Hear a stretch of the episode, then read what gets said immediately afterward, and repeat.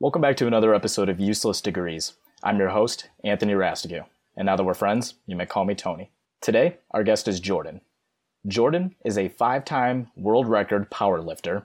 He is the founding creator of Syatt Fitness, where he provides knowledge and confidence to incorporate nutrition and fitness. And he's helped hundreds of people lose weight and gain muscle, and his approach to fitness is very straightforward and to the point without any bullshitting. And he happens to be Gary Vee's strength and nutrition coach. Today, we're going to talk about turning fitness from a hobby into a business and lifestyle, how Jordan entered this energy driven industry, and advice for people regarding what it means to be motivated. Now, let's get started. All right, welcome to the show today, Jordan. How you doing today? Good, man. Thanks for having me.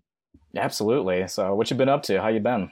Good, man. I, I recently moved from New York to uh, Dallas loving it. The the space is great. I love the people, the food. I, New York is my favorite city in the world, but uh, I lived there for about five years now. I was ready to ready to get out and, and have some more space and live a, a lower cost lifestyle. So I'm enjoying it.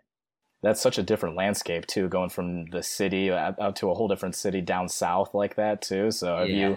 you have you picked up on any sort of like you know kind of cultural differences just on a state by state basis? Oh yeah, they're they're they're everywhere. But I, I, really enjoy it. I'm I've lived all over the world. I've traveled. I've been really lucky to live in many different places, and I feel like you learn the most when you put yourself in different situations around different people, different cultures, different different ways of life. So I, I really enjoy it. Absolutely. And what made you move to Dallas out of all places? Uh, so we were actually we were planning my fiance and I we were planning on moving to Israel, but the borders were closed because of coronavirus, so we couldn't get into Israel. And we knew we didn't want to stay in New York. Uh, just it wasn't really a uh, wasn't going well there with everything, and everything was shut down. And even though now it's starting to open up, it's still like so many businesses are closed and everything. It just it wasn't the same New York. So we wanted to get out of there, and so we were looking at Colorado, Texas, and Nashville and literally one night we were having a glass of wine and an ad popped up for a building in Dallas, Texas that just looked unbelievable, like too good to be true. So we did like a Zoom tour with the with one of the sales reps and literally signed the lease sight unseen and moved like within a couple weeks. So that's a pretty risky move not seeing it firsthand, but was it yeah. worth it in the end? Oh, it was like we're so beyond happy and excited with with how it's gone. We've been here actually just over two months now and like can't believe how great it is. So it was it was a really good move. And I know the atmosphere of the New York City lifestyle, you know, it's very, you know, full of people that are on the grind, constantly moving, constantly hustling. Do you mm. get any of that in, in Dallas by chance? Uh yeah, there's there's uh bits and, and pieces of it, but there's no city in the world like New York. Like there's just no city in the world that's like it at all. Um, and there's some parts of it that are amazing and some parts of it that are not. And I think a lot of it depends on who you are and where you are in your life. When I moved to New York, I was 26 and I was moving to New York because I was starting coaching Gary Vaynerchuk. So I was living in Tel Aviv in Israel, got the job with Gary, moved to New York City. And uh, at that point in my life, my entire life was work and business and just like that's all I focused on. So being in New York was amazing for me. Um, after being there five years and turning 30 and you know getting married soon and wanting to start a family and actually slow down with work it was like all right being in this environment is actually turning out to be more stressful because it's so grind grind grind hustle hustle hustle. It's very difficult to get out of that mindset. So and being there was almost causing more stress and anxiety. So i was like all right it's time to get out. Definitely definitely well, on that note, let's jump right into it. And so you earned a degree in health and behavior science with a concentration on strength and conditioning. So after you graduated, what were your plans at the time? It was sort of interesting. At that point in my life, I I had started an online business, but it was like in the really early stages and I had no idea what the potential of it was or what it could turn into. Basically, when I I got to college, I hated it like absolutely hated it. I took a year off between high school and college, traveled for a year, went to the Middle East, fell in love with it. Uh, when I came back to school, I was like, this sucks. Like, I absolutely hate it. So I was very passionate about health and fitness. I got my first internship at a at a gym when I was 14 years old. So I did that for my entire high school. And uh, so basically, what I started doing is I started competitively powerlifting and putting my videos on YouTube and all of that. But I also started a website just to write articles about my thoughts and beliefs and what I was learning in regard to strength training and nutrition. Uh, and I did that. I did that the summer going into my sophomore year. I started that website in July of 2011. So actually, almost exactly 10 years ago. Um, and I would just write one article a week every week, post some videos on YouTube, and you know I was getting maybe 20 views a day on my website, probably 12 of which were my mom and uh, I started that. And I just did that for my entire college career to the point where after several years, and I think that's like the really important point to remember is after several years, people started asking if they could pay me for coaching online. And uh, I was blown away. I was like, I didn't think that I didn't know PayPal existed. I didn't know you could make money online. Um, so by the time I graduated, I had enough of a of an income from my online coaching to where I didn't need to work at another gym. Like I could do it all online. And I really liked the idea of working from my computer. So I, I went on a, a train, a cross country train trip. I was like, I'm going to go all over the country. So I, I, my mom lived in Boston. She still does. So I went from Boston to Chicago, from Chicago to Austin, Texas, Austin, Texas to Arizona, Arizona to California, California to Colorado, and Colorado back to Boston for about like a month. Just went on this long train trip, met up with different people in the industry and old friends and whatnot. And the whole time I just worked for my computer, like emailing with clients and whatnot. And I was like, wow, this, I could do this anywhere as long as I have Wi Fi. Like I can actually make this work from literally anywhere so then I went back to Boston and I actually I got a job personal training and, and being a strength coach while doing my online. And I did that for about a year or so until I went fully online. And then uh, and that was it. Then I just went fully online from there. And that was in 2014, I think, 2014, 2015. Wow, so quite literally a whole cross country journey, it seems. That sounds yeah, like something yeah. that's wild. And you mentioned powerlifting too. So I'm curious what your day to day was looking like when you were fully focused on powerlifting altogether? Yeah, so I I was a very competitive powerlifter for years and that was like for about for about 5 years I didn't miss a single workout. I strength trained at least 4 times a week, but even on the days I wasn't strength training, I was still doing training and and uh, and conditioning and work for it, mobility work, blah blah blah. Um, went to I don't know if you know anything about powerlifting, but Westside Barbell, like the strongest gym in the world. I trained there for a little bit, trained at Cressey Performance for a little bit. Um, and my goal was to deadlift four times my body weight. I only like a handful of people had ever done that. Uh, like less than 10 people in the history have, had ever done it. And I was like, that's what I want to do. So when I was 25, I did that. I finally got up to that. I deadlifted 530 pounds, weighing 132 pounds and uh and i remember i it was in the middle of it was during a competition. I put the bar down and i was like i'm done.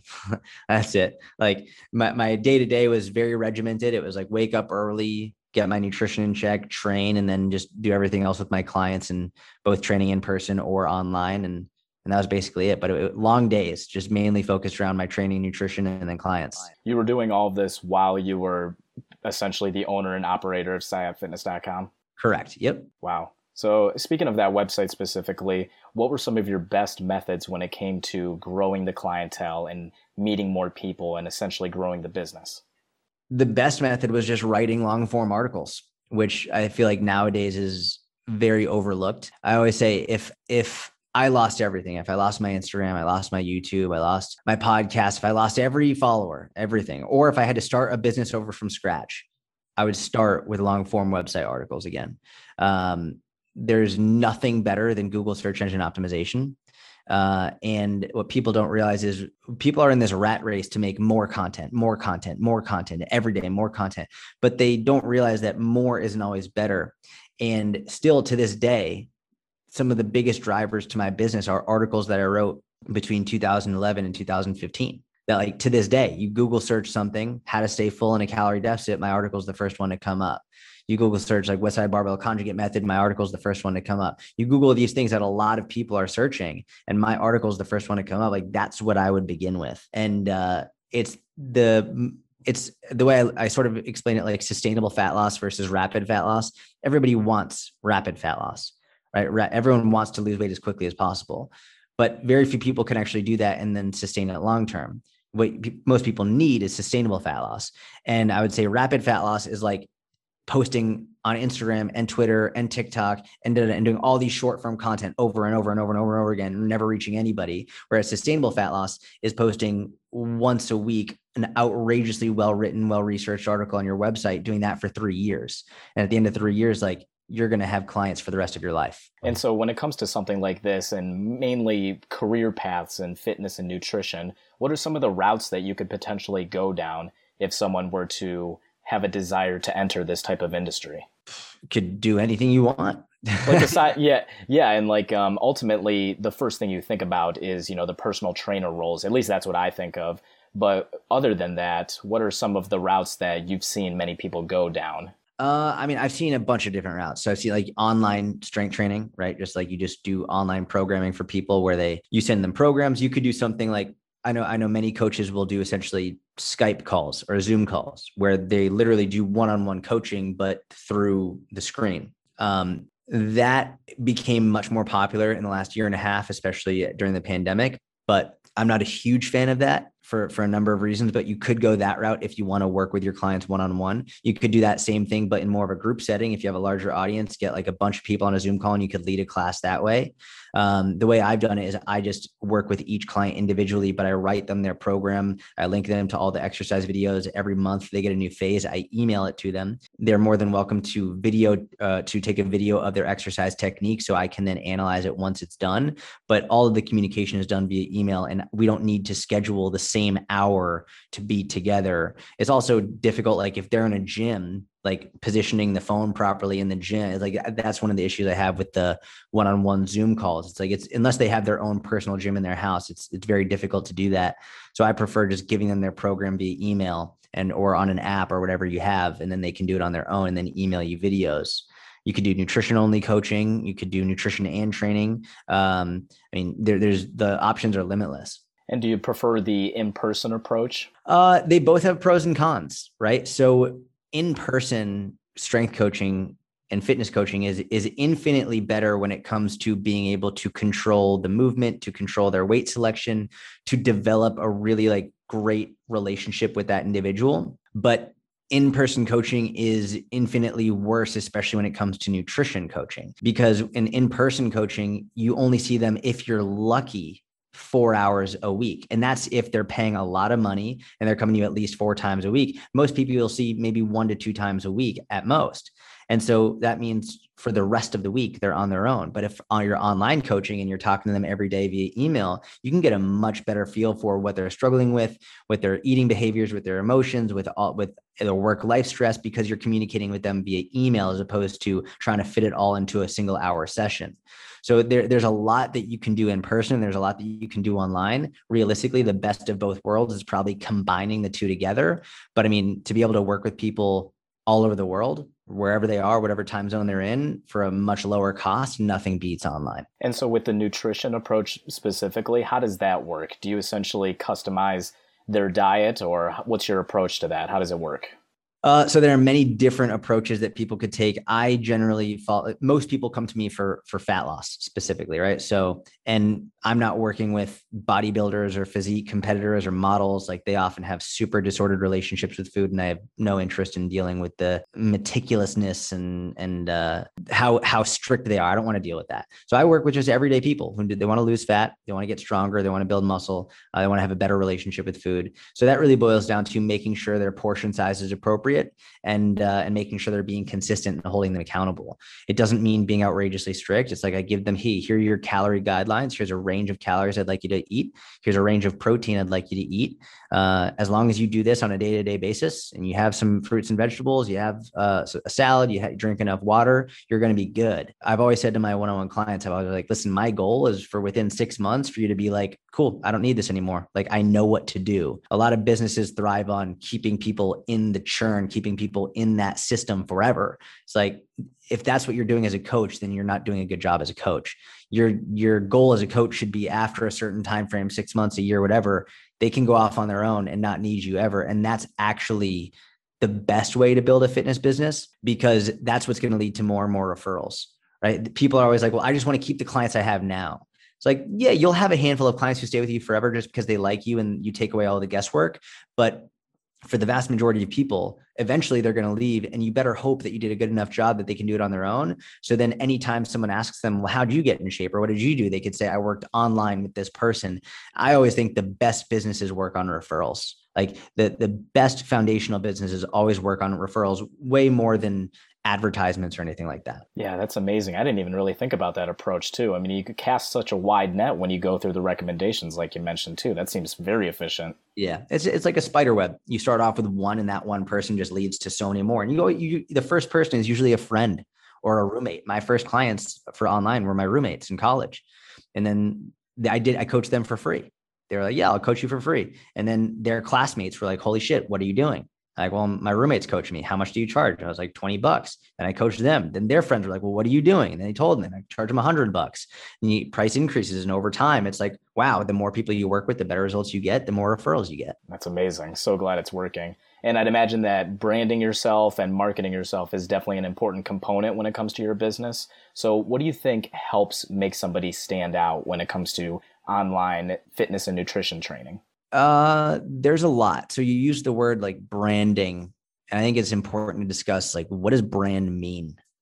Right? I think a lot of people use the word brand, and they almost use it interchangeably with marketing, like branding and marketing. They're very different. Um, a brand, in my mind, is how people feel when they think about you that's what a brand is. Like when when when you pop up in someone's mind what's their initial gut response? Or they see your face pop up on social media what is their initial emotional reaction? That's a brand. Do you smile? Are you like fuck this person. Like are you are you excited to hear what they're about to say? Like that's your brand the initial emotional response. And uh i think the best way to build a brand that gets people excited or happy or intrigued to see what you have to say or to possibly work with you is to be yourself and, tell the truth as often as you can. Um, there's so many people putting out fake content, nonsense content, just trying to make more money, make a quick buck, trying to make themselves look good. People can smell that. Like you can smell it if someone's putting up a front. Like people, we have this instinctual ability to smell bullshit, which is why like the the advertisements that we used to watch when we were young, young kids or our parents used to watch, like and now you'll burn like this many pounds of fat in just three hours a month. It's like there's a reason why those don't really exist anymore because people know it's nonsense. Like now, what people are really buying into is the truth, just basic, simple truth. And if you really want to stand out, don't try and like it doesn't mean selling isn't bad, but if your sole purpose is to sell for the sake of selling rather than to help for the sake of helping, people are going to tell and, and uh, you'll stand out very well if you're just there to help people. Right. It's the genuine approach that That's gets it. people reeled in and everything. No, you're absolutely right. And who did you look for, or who or what did you look for inspiration when it came to branding yourself and essentially making yourself a no bullshitter? I just looked at coaches who I admired, who I had learned the most from, like guy named Eric Cressey, Dan John, Pavel Tsatsouline, Tony Gentilcore, Joel Jamieson, Mike Robertson. These are all the guys that Martin Berkhan, Lyle McDonald, Alan Aragon. These are all guys who I read starting from when I was a teenager. And the reason that I fell in love with those guys is because they were putting out these super long form website articles that were unbelievably detailed and I was learning so much from them before I even got to college. I was learning more from them than than I learned in my entire four years of college. I learned that before I even went to college. And I was able to show my professors in college, like, you're making a mistake. This is wrong. Here's the research. Here's why. As an 18, 19, 20 year old kid, like, I knew what was being taught to me was bullshit or not because of the free information these guys had given me before. And uh, that's what led me to following that route. I didn't start writing website articles because it was my idea. I was just copying what the people had done before me who had had great success and who I admired. Wow. And so, speaking of inspiration, you also happen to be Gary Vee's strength and nutrition coach. So, tell me a little bit like that about that. So, what's it like motivating somebody that appears to be so motivated twenty four seven? Yeah, so so I will say I uh, I coached Gary three years straight, seven days a week. Uh, I, I coached him from June 1st, 2016 to June 1st, 2019. And I haven't coached him since. Now, my buddy Mike Vacanti is his coach right now, uh, but still speak with him on a very regular basis. And, and he's amazing. Um, the thing about Gary is, and this is about anybody, like you're motivated to do the things that you're passionate about doing, and you're not motivated to do the things that you don't like doing. And the whole reason that I coached Gary seven days a week for three years straight, and that my buddy Mike is coaching Gary seven days a week is because Gary hates working out. He hates working out and he like he absolutely hates it. And if he doesn't have someone there to force him to do it, he won't. So like he for he has the uh the finances to be able to afford someone who can literally be there with him, travel with him all over the world, wherever he is, seven days a week. So that's what he did. Um, that that's one of the other great things about online coaching is it gives many more people that opportunity even though it's not necessarily in person you're paying someone to hold you accountable wherever they are in the world gary i mean we would work out six or seven in the morning and he hated it like he hated it he was tired he was up that night before until midnight one two in the morning doing business stuff like my job was to get him to do the shit that he hated doing because he needed to and uh I think it's important. I think he he would be the first one to say like, listen, I'm not motivated to work out. I don't like doing it. I found a way to hold myself accountable by hiring someone to force me to do it because I knew I needed to for my health. So that's that's what I think is important to remember is you're not going to be motivated all the time. Most of the time you're not going to be motivated. You're going to have to have some discipline and find a way to do the things you know you need to do, even and especially when you aren't motivated. Now, after your years of training, Gary, do you think he's a little bit more comfortable working out, or maybe not so much, or how do you think the other trainer's handling him right now? Yeah, yeah. So he's definitely more comfortable working out. Uh, he enjoys it more now, but it's because he's seen such great results right? So like he's put on a significant amount of muscle. He's his back hasn't gone out since I started working with him. His back used to go out at least several times a year since he was 18. After I started working with him, his back hasn't gone out once, which is just like a huge win. Um, his assistant used to only put him on one side of an airplane because he could only bend his neck one way. Like, and so when he wanted to sleep on the airplane, he could only bend it one way. So he had to sit on the side that he could bend his neck to. So he has much more mobility now, much more muscle mass. Like he looks like he lifts now. And I think in his whole life, he didn't really think that was a possibility.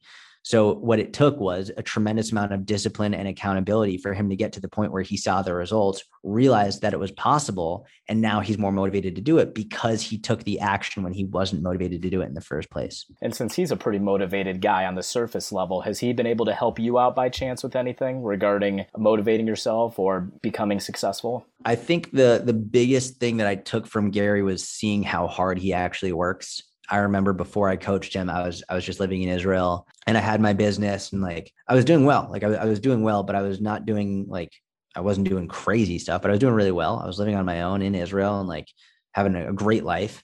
But when I started coaching Gary, I saw how hard he worked and I was like, wow, like this is a, a level that I didn't know existed. And so seeing that, it's sort of like, you know, how everyone thought the four minute mile was impossible until one person did the four minute mile. And then all of a sudden, hundreds of people were able to do the four minute mile. It was like just seeing it made you believe in yourself and made it, oh, wow, this is actually human, like humanly possible. Seeing how hard Gary works gave me a very new perspective on what's actually possible. And uh, I think that's why for those three years, I just went all in and worked harder than I ever thought possible, and why I was able to do so much in those three years. Wow, that's fascinating stuff. And so, out of curiosity, what was going through your head when COVID hit last year and closed all the gyms? You know, I know that you were operating your stuff online, so it was probably something that you've already gotten used to. But now that it was becoming essentially worldwide and mainstream like that, what was going through your head?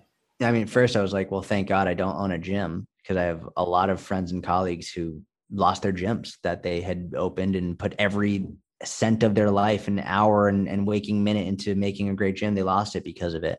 So I felt terrible for them. And I was very lucky and blessed that I didn't do that. And it was actually really, really cool because a lot of my friends and colleagues who I'd worked with for years who resisted going online were like, all right, it's time. And now they're doing amazing things and they have more time to spend with their family while still being able to help people all over the world because they were able to transfer and transition online and to really, you know, put their business in a way, even if they're not fully online, at least like maybe half in person and half online they can spend more time with their newborn babies and they can spend more time with their their husbands and wives and it's uh, it's been really cool to see that transition that's amazing and just to take a couple steps back, looking at all of you, that you've accomplished, did you think that your college experience played a helpful role in your current successes, or maybe not so much? Absolutely. Um, if nothing else, college gave me the time to spend on my my online business, right? It was like it if I was working full time,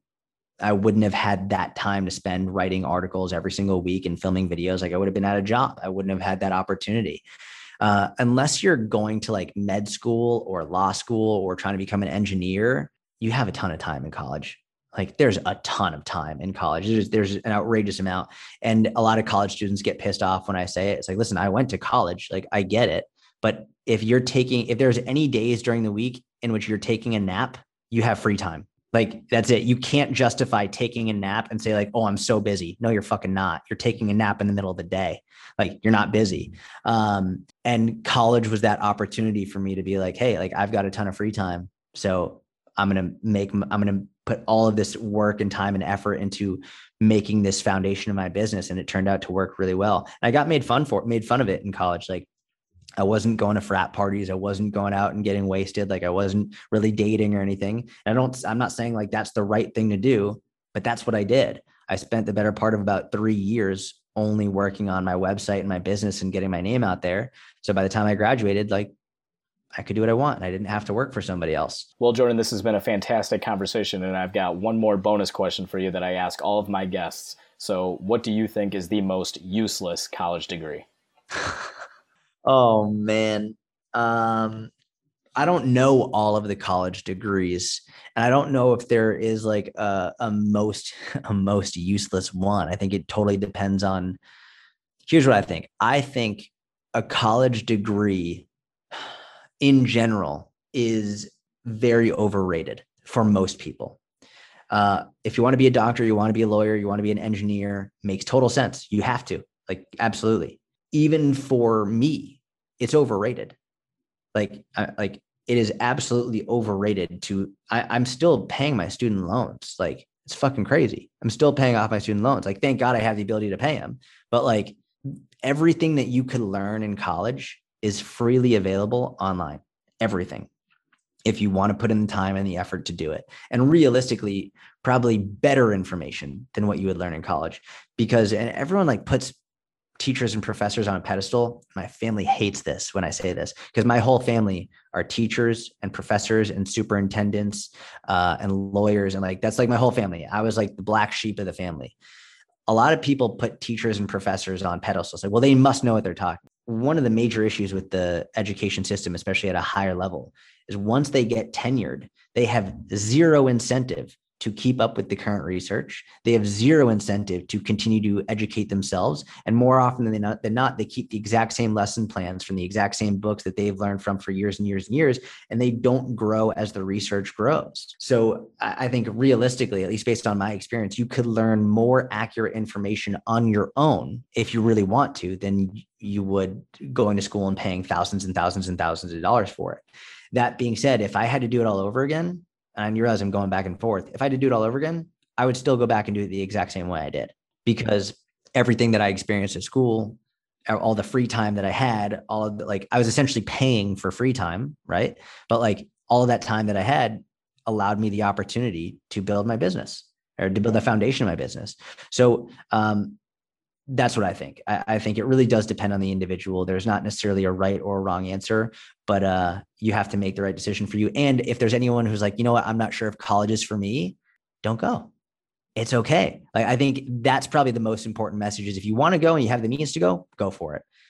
But if you don't think it's for you, don't for the for a moment think that you're making a bad decision by not going because you can do incredible, incredible things without going to college perhaps the best answer that we've gotten on the show today, I'll have to say. Very good stuff, Jordan.